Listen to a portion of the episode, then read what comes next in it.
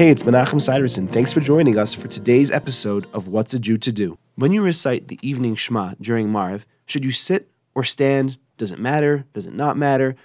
There's an interesting discussion in the Gemara and the Talmud and Brachos. Beis Shammai was the, of the opinion that for the nighttime Shema, you actually have to be sitting down, based on the verse B'shach when you're lying down or sitting down, and you should not be standing.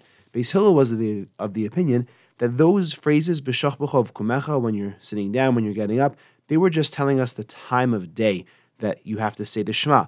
They weren't actually referring to whether you should be sitting or standing. And he says it doesn't matter. You can sit or stand, doesn't make a difference. The halacha follows Beis Shammai, and you can stand or sit for the evening Shema. However, because we want to be careful to make sure that we're not looking like we're doing what Beis Shammai said to do, if someone was standing when they got up to the Shema, they should not sit down to recite the Shema. It's totally fine to be sitting to recite the Shema. That's not an issue. But to sit down specifically to recite the evening Shema makes it look like you're trying to follow the opinion of Beis Shammai, and we want to avoid that. Thanks for joining me. I look forward to seeing you tomorrow.